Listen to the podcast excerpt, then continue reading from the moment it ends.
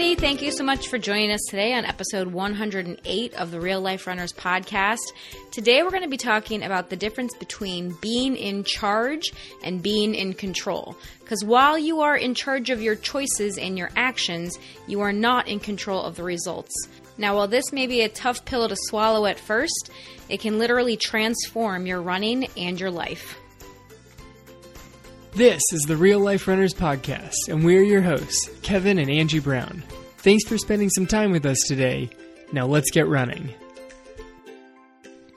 So, we first started talking about this topic a couple of weeks ago when we were being faced by a hurricane that was coming right at us and growing stronger and stronger by the day. And luckily, we were spared, thank goodness. Um, but it just kind of made us think about like what are we in charge of and what are we actually in control of, and how that how does that apply to not only our life but also into our running and everything in between. Right, I'm I'm that guy who's constantly updating every three hours when the uh, yes the he is the weather station gives the new graphic and the cone is swallowing up the entire state of Florida. And I don't watch the news, so I don't even know when a storm is coming until he tells me about it. like there's six named storms in the world right now. You're like, really neat. Um, and he's like, no, seriously, you don't know about it. And I'm like, no, because I know that you're going to tell me if I should actually be concerned about any of it. Right, because you know that there's only so much that you are actually in control over. And we always have plenty of warning. Right, tons of warning, tons of warning on the storm coming. Um, and what it is is that you can then be in charge of how you handle that situation, mm-hmm. how you physically actually prepare for it, how you mentally handle the situation. What you're not in control of is the storm. Right. Yeah, you're we, in we charge do, of you. Right. We do not have control whether or not that storm actually hits us. And that's why people are like, oh my gosh, are you worried? Or, and I'm like, no, because there's no point. Like, what is the point of worrying about something that you have no control over? Like there really is no point because if is your worry actually going to do anything? Like is me being worried about the storm going to change the trajectory of that storm? And is that going to change whether or not I get affected by that storm? No, it's not. So so what is the point of worrying about it? No, worrying is is only even slightly worthwhile if it then actually causes you to take charge of the situation. Because there are things that you can do. You're like, ooh, there's a storm coming. I should go get some cases of water. If the, if it leads you to actual action where you are taking charge of the situation, then you've got good results. But whether you have water in the garage or not is not going to change the storm. Right, and I would argue that that's not actually worrying then. Like wo- like worrying is when you just constantly are thinking about something that you really don't have control over. Like to me that's the definition of worry. So, if you're concerned about the storm hitting you and that causes you to then make preparations for the storm like a responsible adult, then that's a good thing. But to me, that's not worrying about the storm. That's just taking the steps that you need in order to be prepared. Right. It's the difference of standing on the starting line and like just you can see some of these people that are so nervous about a race that's about to start and they're fidgeting all over the place. And other people are just kind of like stretching and they're doing like they're almost in like a meditative yoga state mm-hmm. because they know that the race is going to happen. Like in a few minutes, somebody's going to stand in the middle of the street and shoot a starting gun, and then everybody's going to take off running. And that's how the race goes. And everybody else is so worried about it. What are you worried for? You paid money, you have a bib on your chest, you're going to go run. This is what you this signed is, up for. this is what's going to happen yeah. now. And worrying about it is not going to change the results for it. You already prepared for it, the results are coming. You're not changing anything because you're not in control of the race at that point. Right. You were in charge of how you prepared for it. Exactly. And so today we wanted to talk about these concepts, right? The difference between taking charge and being in control. And to some people, this might just be semantics, this might just be a play on words, and it can be, but isn't everything in our life a play on words and perspective like however you choose to look at a situation and the words that you choose to describe that situation or to even just think about it in your head. Like when you're playing a narrative in your head, there are words that are kind of going through your head and, and, things that are triggering different emotions in your head. And you are in charge of the way that you see those given situations. Okay. So that's what kind of what we're talking about with this first one. So let's first talk about taking charge. Now, taking charge can be one of those things that can be both empowering and scary all at the same time. Yeah, very much both simultaneously because to fully take charge of the situation puts the responsibility on you. Right. And as soon as someone's like, "No, no, you have all of the responsibility." You're like, "Oh, that's fantastic. I I am in charge of this situation." And then you keep thinking about it for a second, you're like, "Oh, wait. That means I'm in charge of this whole situation." yeah.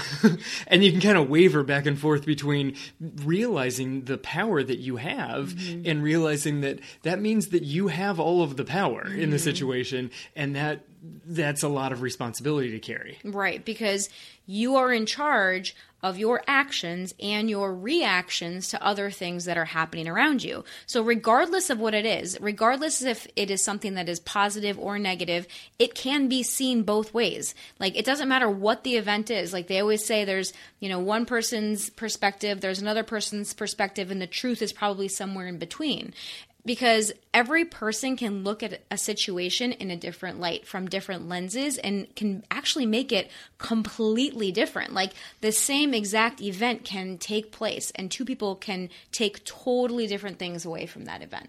oh completely like you and i can wake up next to each other in bed wake up you know say the exact same time. Let's say we set the alarm for six o'clock and something wakes us up at 5.30 mm-hmm. depending on what mood you're in you'd be like oh i woke up 30 minutes early. I guess i'm going to get this done in the extra 30 minutes that i have. Or you could wake up and be like are you kidding? What did that truck just honk outside for? Hmm. Now i'm up 30 minutes early. I lost 30 minutes of sleep. I was supposed to sleep until 6 this morning. Mm-hmm. And you can be completely frustrated with this or you could realize that you've got this extra time and your morning is going to be smooth and relaxed and there's not going to be any rush to it mm-hmm. same situation Yeah. i'm probably more likely to be the little grumpy one in the morning though, between the two of us Especially when it comes to sleep. No, I mean, I, I value my sleep too, believe me. I don't like being woken up before I'm supposed to be either. I know, but when that garbage truck comes along and honks in the morning when you're off on your long run and I'm I'm on my sleep in morning, Yeah, when that is I'm- not okay. Yeah, that's why I, I choose Saturdays. so, what you have to realize is that you can choose your current mental state. So, here's kind of the thing, and, and this is something that we actually try to explain to our kids. And it is not easy to explain this to a seven year old and a 10 year old, especially a seven year old with really, really big emotions. And so then we try and explain it again, and then we try and explain it again But and it, again. but it is sinking in. Like Slowly. we see glimpses of it. It's it's working. We just have to keep with it. So what we kind of try to do is explain to them that when something happens, it's going to likely trigger some sort of feeling or emotion inside of you.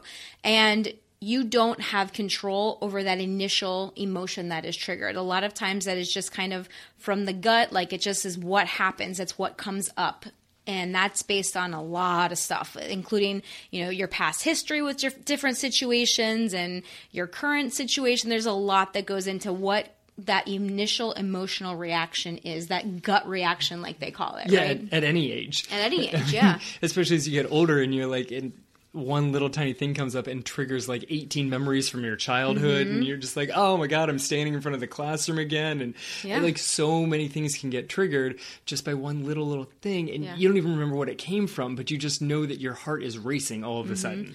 I had a really bad experience with a police officer when I was 16 years old and I got pulled over for speeding.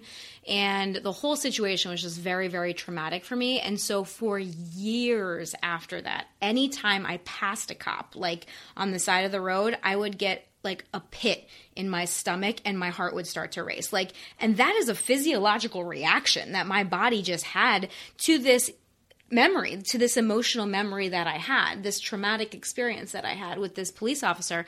And I had, I had no control over that. Like my heart just started racing and I started just getting knots in my stomach. And then I would just like stare at my rear view mirror as I Assuming drove. they were gonna come chase yeah, you down? Yeah, just to like as I just like he didn't move yet. He didn't move yet. Like I'm watching him, you know, like You should still stop there. driving a hundred on every street you're Oh, on. Stop.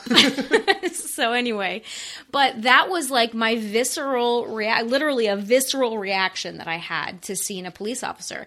So that part, that initial response that you have to any given situation, you're not in control of. But we, what we're trying to teach our kids is that you are in control of how you react to that. Right. So you're always in control of the second step. So you can either choose to continue along that emotional path. So say it's anger, right? this is the one of the ones we try to work with the girls on a lot like something happens the, the, the, girls start fighting one of them does something to the other one to make them angry and i'm like okay right now you can decide whether or not you continue down that path of anger or you stop you acknowledge the emotion and then you make a different choice Right, because especially if it's coming from something that is a, a, previous thought, you every time you saw the cop it's not that you had this memory of being 16 and getting pulled over by a cop. In your head, you saw a police officer in the rearview mirror, and you were that 16 year old being pulled over. Like you were physically in the situation again, as far as your brain was concerned. Mm. So you need to realize and and basically accept that's not what's currently happening. That's just a car parked on the side of the road. I'm not 16 anymore. I am in charge of how I'm going to respond to this situation. So you can choose how how positive you're going to react to that and see, okay, that's just a thing that caused a little trigger because it was a memory of something that happened a long time ago. Mm-hmm. But that thing's not happening to me anymore. I'm going to go ahead and just say, all right, that was the thing. I don't need to be worried about it. I can continue being my happy self and going through my day. Right. Or you can even choose to flip it over to gratitude. Like, hey, look, there look at the wonderful police officer that's sitting there protecting the citizens of our fine city. Keeping all of us safe. Exactly. You know, like you can choose how you're going to react to that emotion. Like you can tell yourself a different story. And I, I repeat this over and over with our kids and with our cross country team.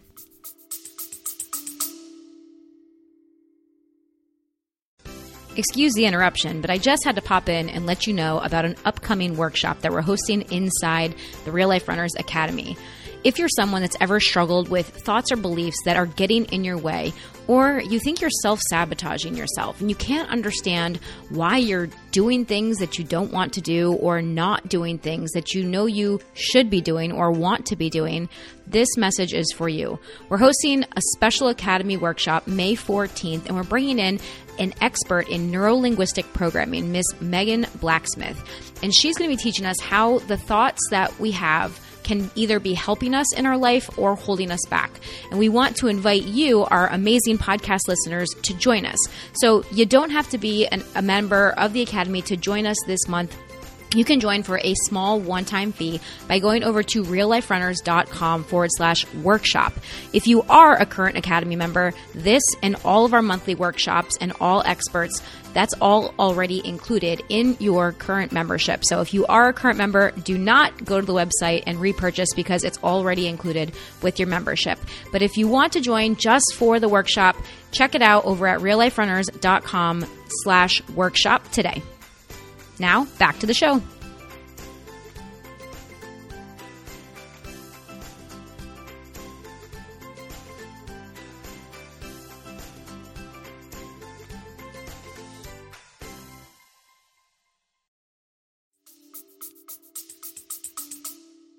Yeah, you can tell yourself a different story. It's kind of the mantra of our team. Mm-hmm. I mean, all of the kids. It's really it's one of your go-to lines when mm-hmm. they're out there on the on the course and they look like they are struggling. And everybody's been in that. Every, whether it's a training run or a race or a workout or whatever it is, you've hit that point where you are struggling and your body is saying, "Man, this hurts. I would like to stop now. You can tell yourself a different story. Mm-hmm. You can tell yourself that yes, this is some some discomfort that I'm feeling because I'm going to feel so much stronger 3 days from now knowing that I've gone through this workout. I'll be physically stronger, I'll be mentally stronger. Look at the challenge that I'm overcoming here for the growth that I will gain from it. Mm-hmm. Tell yourself a different story. Yeah, like when your legs start hurting in a workout, say that's the sign that I'm doing it correctly. Like that's one that I like to go to also.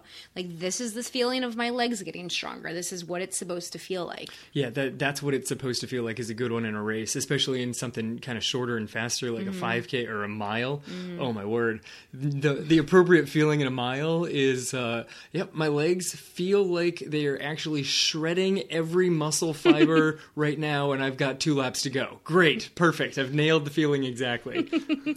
so you can actually choose to tell yourself something different. So when you don't choose to tell yourself a different story, what you choose to focus on are excuses. And those excuses that we tell ourselves really are just lies and ways that we can avoid experiencing that difficulty. Right, because no one really wants to experience difficulty. If you give somebody an option, hey, would you like to have this nice, soft, comfy chair, or would you like to walk across this bed of coals? People are going to choose the soft, comfy chair.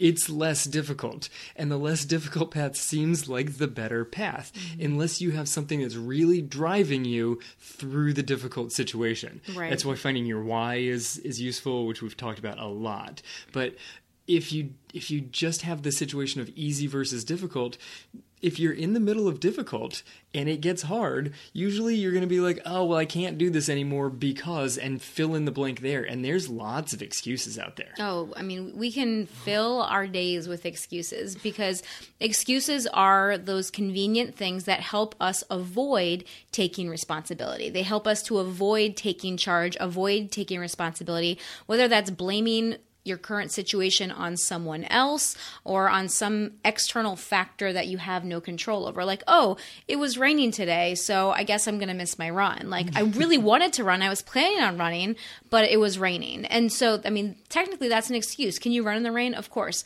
You know, do we recommend it? Not if it's lightning. I mean, make make sure you make that. I mean, that is it is an excuse, but sometimes it can be a very valid excuse. Right, but that doesn't stop you from working out. Right. I mean, it started. You can go today. to a gym. You can go to a gym. You could get a strength workout in. You right. can do all sorts of other stuff. That doesn't mean you have to go outside mm-hmm. when there's lightning. Find another way to get a workout in. Right. Like the lightning doesn't have to cancel your health activity for the day. That's true. Yeah, there's always other options that you can participate in, and you, and you don't need equipment for push-ups and squats and those kinds of things. Like you can still get a very good workout with no equipment. Right. Yeah. I mean, I got I got quite the sweat today while it was pouring outside, leading the kids through the uh, strength routine this mm-hmm. afternoon. Yeah, you know, exactly. But excuses are all over the place. So you can put them on on total external where it's the weather's fault. I was going to be healthy, but the weather told me I wasn't allowed to. Or I was set up to run a PR in the race, but But then it started raining on me mm-hmm. and then the wind was blowing and it was just it's not my fault. Mm-hmm. No, it's definitely not my fault. That's where the excuses come in. Mm-hmm. Like it was difficult and you chose to find the excuse. Or I was going to make the healthy eating option, but I didn't want to make the people around me feel uncomfortable about their choices. Mm. Really?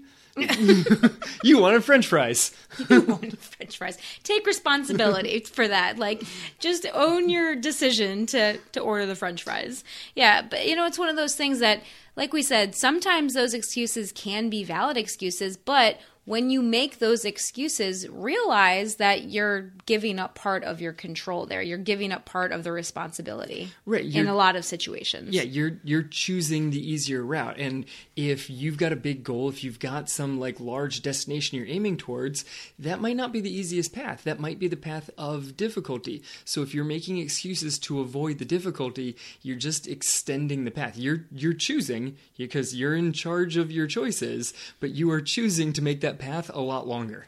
Okay, because you keep saying, uh, I can't do this one day, I can't do this one day because of this reason, because of that reason. Mm-hmm. You're not taking the direct route, which might not be the easiest, might be a lot more difficult, but it's the direct route. Mm-hmm. It's just not the easiest route. Right, and then people wonder why they don't achieve the goals that they set out for themselves. And if you're making excuses along the way and not doing the work, then there's a reason that you didn't hit that PR. And it wasn't because the training plan wasn't right for you maybe it was because while you were in the race you wanted to push harder but you told yourself that your legs were really sore and that you shouldn't push harder that day or maybe you were going to work out but you didn't have time because you had X, Y, and Z on your calendar. So instead of making the time for those things, or instead of pushing yourself through those harder workouts, you took the easier route. So you're not going to have the same results at the end. Right. I got some kids that I'm dealing with as we approach the end of the uh, the first quarter in Ooh, school. Look out. Yeah. Well, they're like, well, I was really hoping to get an A in this class. I'm like, really? Have you studied for anything yet?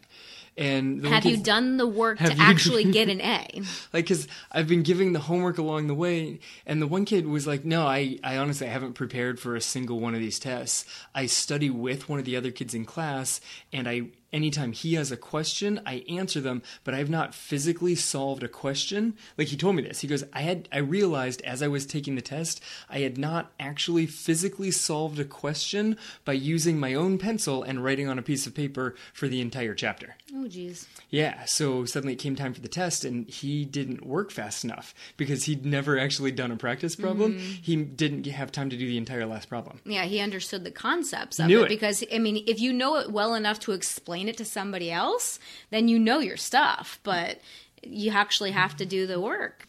That's like reading a manual on how to drive a car. You think that you know how to drive a car, but if you've never actually been in the driver's seat, you can't drive a car. Yeah. You, you, in theory, know how it should work. Right, you know how it should work, but you don't actually know how to do it. Right. Because you've never actually done it before. So when you take charge of your thoughts, of your running, of your life, that removes the limits that you have placed on yourself or the limits that others have placed on you and then you have adopted. So like I think mm-hmm. that's a really interesting Yeah, perspective to yeah, take. it's both of them. It's not just the limits that you're imposing, but the limits that other people imposed maybe years ago. And, Yeah. and other people said it a few times, and you've just accepted that that's just Mm-hmm. how you are. Oh well, everybody else says that I'm a procrastinator. Everybody else says that I'm Mm-hmm. not very good at math. Everybody else has told me I'm not a fast runner. And so, if you hear it enough times, you just accept that as a true statement about you. Mm-hmm. Whether you ever believe it or not, you've heard it enough times that it's just become a true belief of yourself. Now you believe it. Now you believe it, even though it was never a thought. Someone told you you were slow. Someone else said, "Oh yeah, that's not that fast of a PR," or you said your PR in a race. Somebody else said their, theirs, and you immediately had this comparison where you became a slow runner. Mm-hmm. You know that that is. It gets removed when you take charge. Mm-hmm. You don't have these limits anymore when you take charge. Mm-hmm. Yeah, because you realize that those limits don't mean anything. Like, and those limits are completely arbitrary and actually just straight up false. Because any limitations that you're putting on yourself really are just put there by you. Right, these limits are are beliefs, but you tell yourself a belief a few times in your head and it no longer becomes this thing that you believe, it's a fact, it's a mm-hmm. truth, it's an absolute. So once you realize that they're beliefs and not absolute facts, then you just change them. Mm-hmm. You're like, okay, well, that's not a belief I have anymore. I'm not going to say that I'm I'm not a runner. I'm not going to say I am a runner, but I'm a slow runner. I'm just going to remove that belief. It's just it's not a fact. It's just a thing that I've put on myself. I'm going to remove it. I'm going to take charge of this situation and actually remove all of these limits and what I am in charge of is my next step. I'm in charge of what I do next, and then I'm in charge of what I do after that, and then I'm in charge of what I do after that. I don't need to be in charge of what happens 100 steps down the road. I'm in charge of my next step. Right. So if you're trying to start a running habit or train for a race, what are you in charge of? You're in charge of waking up, you're in charge of putting on your shoes, you're in charge of tying them and getting out the door and putting one foot in front of the other. That's what you're in charge of.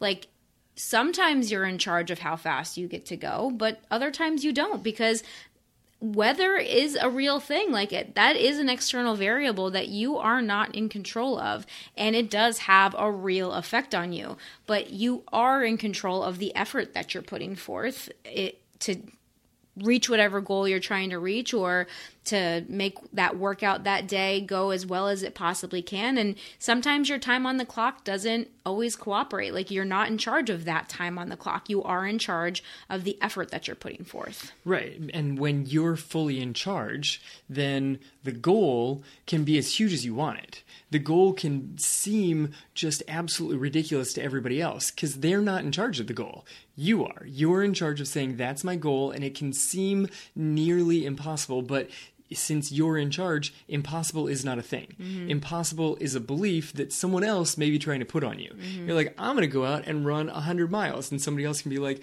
that is ridiculous. It's not normal for humans to run 100 miles. It's impossible. There's no way you could run 100 miles. No, no, no. That's their belief. Mm-hmm. They're not in charge of your actions. You're in charge of whether you decide to get up and lace the shoes. You're in charge of that action. Right. And clearly it's not impossible because other human beings have done it before over and over and over again. So if you can find evidence that someone else has done this before, that means it's also possible for you. Right. As soon as one person does it, and that's that's like when uh, Bannister broke four in the mile. Everybody likes this one. I know it's a go-to, but that's why I'm waiting for Kipchoge to break two in the marathon because I'm curious how many people can break two in the marathon. Oh, I like how you just said I'm waiting for Kipchoge to break two. like you just gave that to him. Like he's Well- going to be the one to do it. He's he's got another attempt coming out in a few months. That's Yeah. why I put it to him because Did you see the Berlin Marathon though? yes, I mean. He, that guy was all by himself. Was that was Bekele trying to One trying to come in one second off of the uh, off the world record, second. and he was solo. Like it's not like that was a, a sprint to the finish line where they were battling. What was that? New York where they were sprinting to the finish line, and uh, Mm, yeah. that was that was pretty awesome. Boston. But this guy was That was Boston this year. out by himself and i mean he has a phenomenal kick regardless Mm-hmm. and you know he was giving it everything he possibly could i saw him cross the finish line and he looked happy i'm not sure if he saw the clock as he crossed the finish line and Yeah. knew how close he was if he thought he broke it if he thought he missed it Mm-hmm. because he just looked really happy crossing the finish line it's also possible that he knew that he didn't have to run anymore 26.2 miles is a long way It's a long way to run that hard. So, anyway, back to taking charge. Like, understanding that there is no such thing as impossible and that you are in charge of your life. You are in charge of your running. You are in charge of every next step that you get to take. You might not be in charge of the outcome, but you are in charge of your actions. And that brings us to the topic of control. and more specifically losing control because like you just said you're not in control of the outcome. It's control is a bit of an illusion that people like to pretend they, they have control or they don't have any control. The thing is that no one has control over every aspect of a situation. Yeah. there's just too many outside variables. Yeah, that's why I just kind of tilted my head to the side a little bit that you entitled this section losing control because you never actually have control to begin with. Right, but people like to pretend that they do. Right. So losing control, like actually accepting that you don't have control, losing your your illusion of control is kind of the idea. Giving here. up control, really. giving up your your pretend control over the situation. Right, right. So, I mean, in running and in life, let's go back to running. Like when you're heading into a race, you're not in control of a lot of different things, like we talked about before. You're not in control of the weather, the competition, the starting line, whether or not the shuttles are running on time. There's just so many variables at the race, especially on race day. I mean, let alone everything leading up to race day. You know, there's so many things that you just don't have control over. And it's important to think of what you actually can be in charge of instead of worrying about what you're unable to control. Uh, even like pros, like the elites in these races that have like they don't have somebody standing on the side holding a cup of water that they have to grab. Like they have their own like designated water bottle that is Yeah. their water bottle.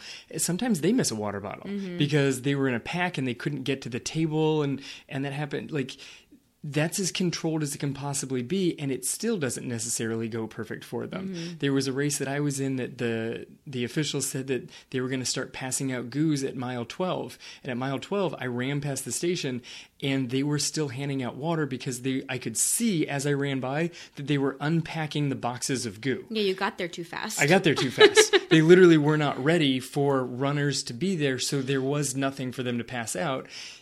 You have to. There's not. I wasn't making a choice. I mean, I guess I did. I made the choice to continue running, running rather than to stop, go over to the table, rip a goo out of the box, and then continue along with my way. well, when you're in first place, then you, second, I was in second on you that were one. second one in that one. Yeah, then you kind of have to just keep running. So you like there are things that are in your control or not in your control. The pros also, I like to go to this one given the news currently hitting the, the headlines um, that you're not necessarily in control of the competition and what doping or not doping they are doing. Like you're in control of the choices that you make. Mm-hmm. You're in char- charge of how you know cleanly you prepared for the race or how not cleanly you prepared for the race. You made that choice and you get to live with the consequences off of. It right. So when there's so many things out of your control, it's really important to think of what you are in charge of or what you can have control over.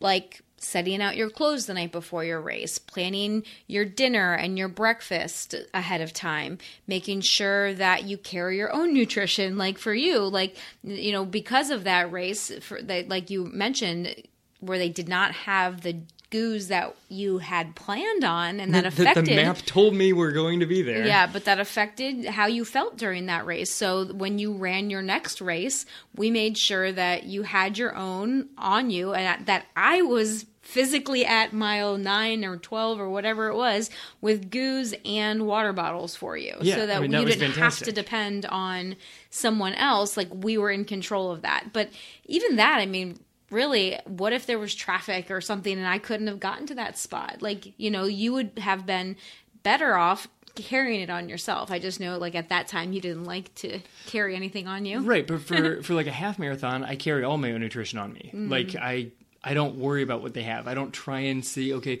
what what flavors are they going to pass out? What brand is it they're passing out? It's whatever fits in my back zipper pocket. That's what I'm taking during the race because that's what I practice with. Yeah. So you can take control over that. You know the shoes that you're going to run in. You've been in those shoes before. You're in charge of that. Mm-hmm. There are certain choices that you get to make. Maybe it's an out of town thing and you've got to figure out where you're going to go to dinner. If you're not sure that dinner's going to go great, maybe there's it's a huge race and all the restaurants are going to be super swamped.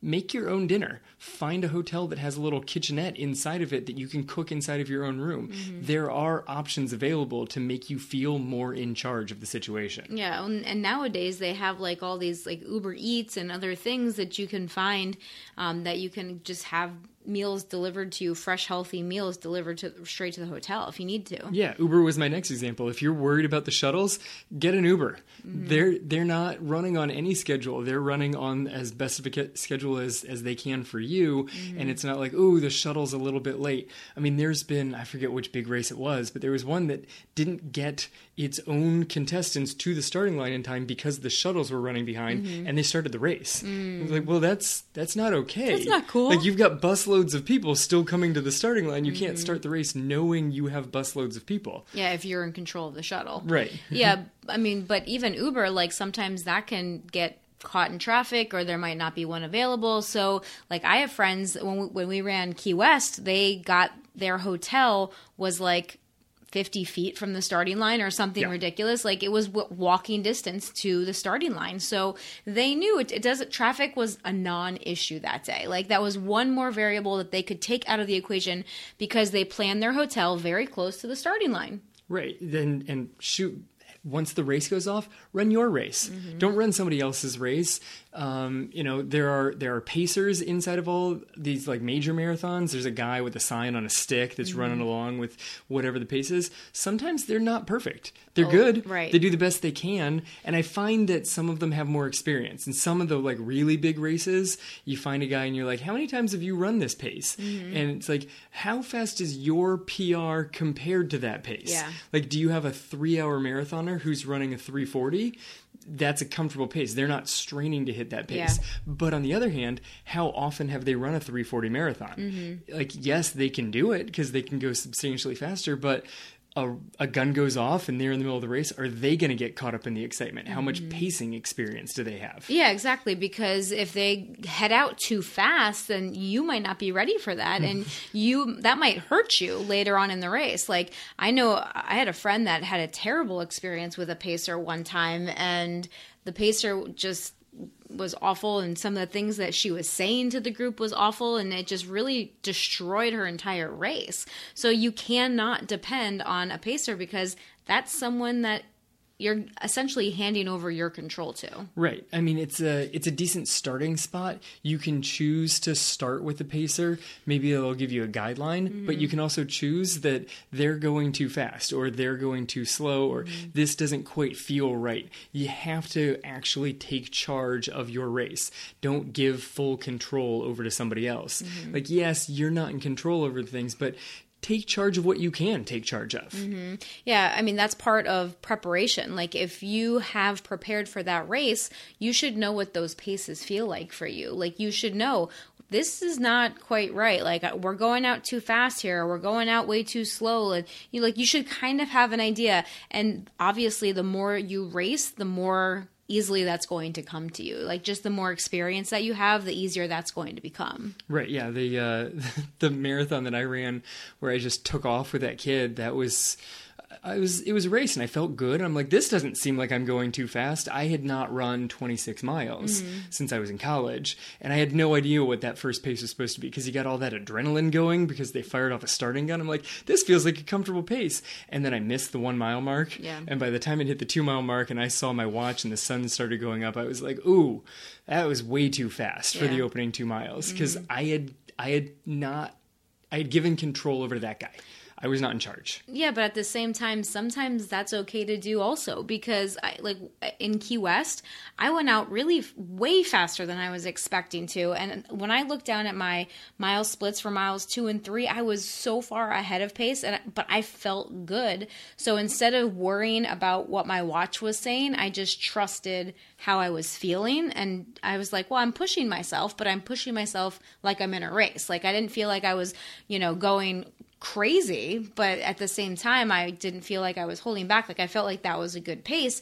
And it ended up working out really well for me, and I ran my PR. But you know, so sometimes like you don't want to give up that control to that external thing, even like a watch. Right, Like, like sometimes you have to just understand that, like, okay, this feels good. Like I'm just gonna stay here. I'm gonna hang on, and see what happens. Well, yeah, that's the experimental mindset. That's Yeah. Mm-hmm. separating yourself from the watch. Like you aren't the time on your watch. That's that's the thing.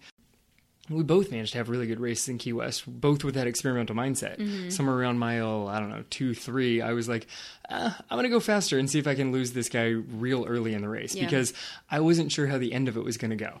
Everyone who had done the race before, they're like, oh, the wind gets really bad at the end. And Mm-hmm. I'm like, okay, well, if the wind gets really bad and it's kind of poor weather, I'd like to take charge now. Yeah. And maybe, maybe it goes poorly at the end, but I don't want to be with this guy at the end and see what happens when the wind starts picking up. Let's take charge. Let's get this pace moving early in the race.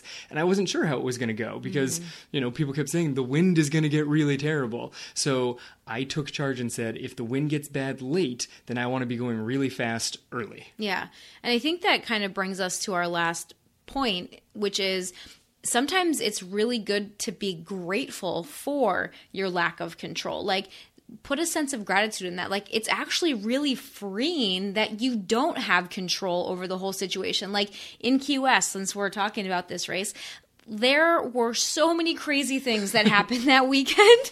Like not like the weekend in general, but just that morning. Like all of a sudden in the middle of January, there was like hurricane force winds that hit Key West and actually postponed the race by like 2 hours. Like none of that was in our control. Like our our pre-race nutrition was thrown off. Like the pre-race everything was thrown off. Like we didn't even know if we were going to be starting. We were all huddled in the lobby of a hotel up until like 10 minutes before they fired the gun. I mean the whole the whole thing was just such a cluster. Like it was so crazy that you had no control over that situation that it actually freed us up to have that experimental mindset and to just be like okay well let's see what happens. Like and that can be such an amazing place to be Yeah, uh, if when you go totally experimental, when you are free, all of your limits are gone. You're like, well, I, whatever that plan was is completely thrown out the door. Some people try and plan so meticulously every little detail, and then if the details don't come in, they see it as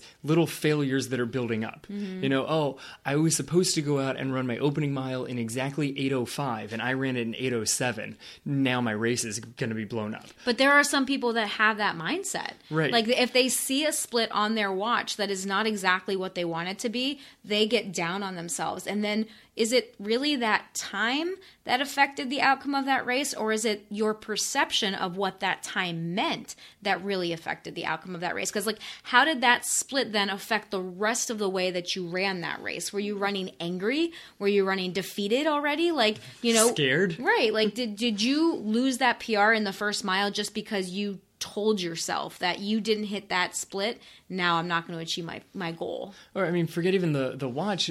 What if breakfast doesn't go well? Mm-hmm. I planned on having a half of a bagel with some peanut butter on it, and I forgot to pack the bagel. Or the hotel we're staying in doesn't have the bagel that I wanted. They've only got cinnamon raisin, and I can't stand cinnamon raisin. Like whatever it is, Right. suddenly you've got these excuses that shoot you back to oh, okay. The excuses are a way to avoid difficulty. Mm-hmm. These are are just lies that are saying that I can't take this path anymore. Look at this excuse that I've got built in.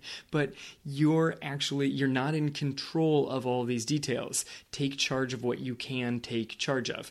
And you're in charge of how you react to the situation. You're in charge of each step along the course. So when your legs get tired, you're in charge of how fast that next step goes. You're in charge of whether you slow down, whether you speed up, whether you tell yourself this is the right pace or whether you tell yourself that pain means it's too fast. You're in charge of all of that if you were in full control of the outcome of the race, the race would be remarkably boring because you wouldn't have to run it in the first place. Mm. Like if you're completely in charge, you're standing on the starting like, all right, I've got complete control of this race. I'm going to run it in exactly uh, it's a marathon, two hours, fifty nine minutes, and fifty seconds. Got it.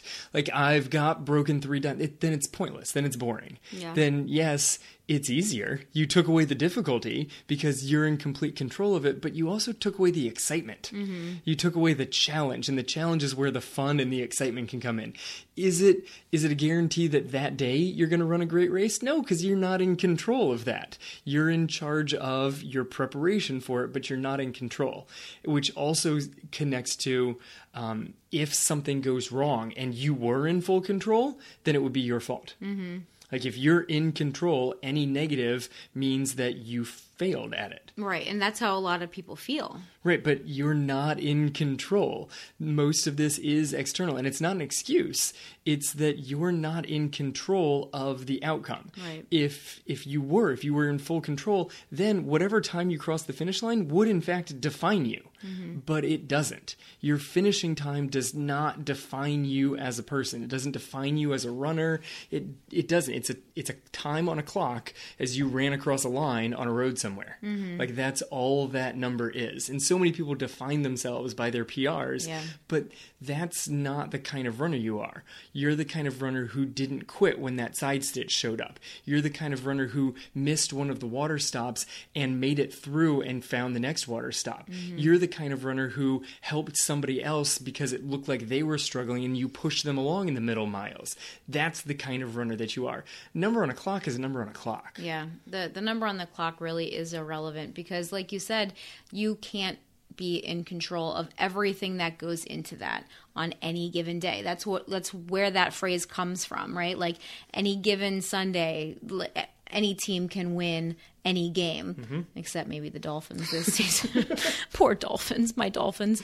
But anyway, like it, it's one of those things. Like on any given day, depending on who is toeing the line and how they feel like you don't know if you're going to win that race. Like there are people that are trying to win every race like you or like some of our top cross country kids. Like we have a runner on our team that is out there and she is in contention to win races but it depends on who else shows up that day and how that person's feeling and what's going on in their world that's also now going to affect what happens in the outcome of that race. Like she could be completely prepared and ready and whatever, and the other girl just comes out and has like a phenomenal race and just, you know, runs out of her mind. Right. And she's not in control of where she places then in that race. Right. I was talking to one of the uh, one of the other coaches that we uh, we go up against sometimes, and he was talking about one of the top runners on his team, and he kind of had an estimate based off of what she had put in over the summer of what he thought she was going to be able to run. And he said, All right, I'll be out there at the half mile mark because he doesn't even like to go out to the one because by the time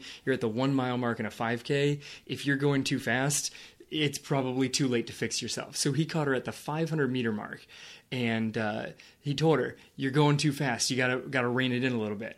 And then he saw her again at like 800 meters. And he's like you're going too fast. You got to rein it in a little bit. And saw her at the mile and a half and said you got to pull back and rein it in a little bit. And she just kept going. And he had an expectation and when she crossed the finish line she was 30 seconds faster than his expectation. Mm-hmm. he goes i don't know where it came from. I kept telling her you got to pull it back. This is going to blow up. You got to pull it back. This is going to blow up he goes she never crashed and burned. Yeah. I was I was literally holding the fire extinguisher waiting to put out the flames and the girl never crashed mm-hmm. because it was her day. Yeah. She had a great day that day. that was it. right, exactly. And so you never know how you're going to feel until you're actually out there. But you are in control, you are in charge. Like I feel we, we keep going back and forth between saying charge and in control, but you are in charge of your reaction to that. So when you start feeling awesome you are in charge to push the pace. Like you you have that choice to like like this girl did. Like her coach is telling her to pull back. Does she listen to her coach or does she listen to her body and just keep pushing? And she chose the second one and it served her very well that day it could have gone the opposite Completely. you know like it could have totally gone the opposite way for her and luckily it didn't you know i mean i guess i shouldn't say luckily she made that choice and that was the outcome that she got that day Right, her body cooperated It, wasn't even luck. It, that's just the choice she made. If she had crashed and burned, it still would have been the choice she made. And then they learn from that and they move on. Because that wasn't the end of the season. And that's not the end of her running career. Mm-hmm. That was simply the choice she made on that race day. and then you learn the lesson from that race day like okay this is what i did this is what happened and this is how it went. Like let's look at everything surrounding the race day too the practices leading up to it what we ate the nutrition what i did the night before how much sleep have i been getting? Like all of those things play a role especially us as real life runners. Like all of these things play a role and some of those things you don't have control over. You don't have control over the fact that like we're sitting here recording this and our daughter just came in and knocked on the door because she wasn't feeling well. Well guess what? Th- that just took out a half an hour of our night because we had to help her kind of get back to sleep and feel better and that's fine. We're not in control of that. Like i don't have control over how she's feeling and now that means we're gonna take a little bit longer to record this. I'm gonna go to bed later but i'm still gonna choose to wake up and go run in the morning. Like i am still in charge of that. And you know sometimes it might be a better choice to forego the alarm and sleep in. That might be the better choice for you sometimes. I mean, that's what happened with me today. Is I made the choice that today was going to end up being just a pure strength day. I had other stuff to do. I had time that I could have done it on lunch, but I had stuff that needed to get done, and I chose to do stuff besides running, and then do strength routine with the cross country kids afterwards. Mm-hmm. You're in charge of your choices, and you can choose. Maybe it's a, a healthier choice, maybe it's not. And then you get to live with the outcomes and learn from the outcomes, but you are in charge of the choices that you make. Mm-hmm, exactly. So that leads us all to our wrap up. And that basically is when you do the work, your success is inevitable. Yes. You will succeed. What would happen if you actually accepted this as a truth and not just as a belief? Like your success is inevitable because you get to control the choices that you make.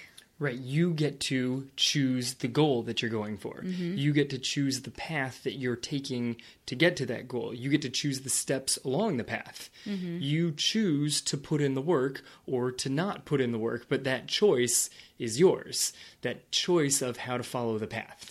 And that also goes back to what your definition of success is. You also get to choose that.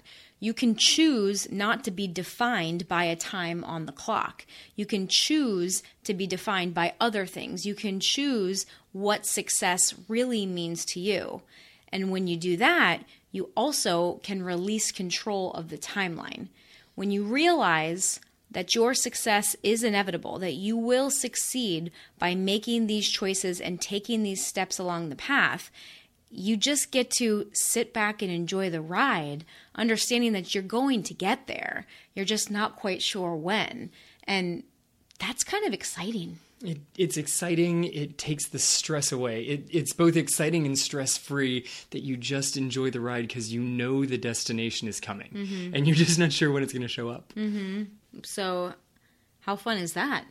You know, so taking charge of what it is that you do have the choice over, and then releasing control over all of those other things that you really don't have control over really can set you up both in your running and in your life for that inevitable success in all things.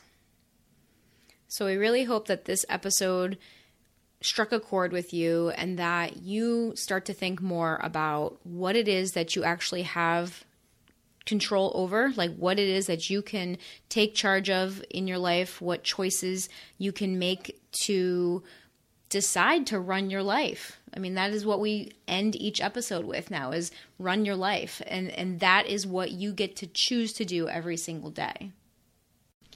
And speaking of people who make awesome choices to run their life, we would love to highlight our runner of the week this week, who is Madonna Laterno. Woohoo! Congratulations. Um, thank you so much for everything you do to support the other tribe members. Thank you for sharing your running journey with us. Madonna is an amazing runner who has run over 35 marathons. She is one of these amazing people who plans to run a marathon in every state of the United States. Incredibly inspiring. Oh my gosh, she is such an inspiration for everyone in our tribe and, and everyone in my local running group. She's actually a local runner um, and friend of mine, and it's just you inspire so many people around you just by doing what you do every day and doing it with a huge smile on your face. So, thank you for being a part of the tribe. Thank you for everything that you bring to our group. And we commend you and congratulate you and um, want to honor you as runner of the week. So, if any of you have also been inspired by Madonna and some of the other runners in our amazing Facebook group, the Real Life Runners Tribe, and you would like a little bit more guidance on your running journey, we would absolutely love to help you. We do personalized coaching. If you're interested in that, you can head over to the website, realliferunners.com, and fill out our coaching application, and we'll be happy to talk about different options with you. And we are also going to be reopening our new and improved Real Life Runners Training Academy. This program is going to be an absolute game changer for so many people, and we are so excited about it. So keep your eyes and ears out. In the next couple of weeks, we're going to be giving you some more information about it. So until then, if you'd like to access our free audio training and ebook regarding the 12 mistakes, common mistakes that a lot of runners make, you can get that over at the website realliferunners.com forward slash mistakes. So that's a free audiobook, I'm sorry, ebook and audio training if you're interested in that while you're waiting for the opening of our academy. So, as always, thank you so much for spending this time with us and joining us today on episode number 108 of the Real Life Runners podcast. Now get out there and run your life.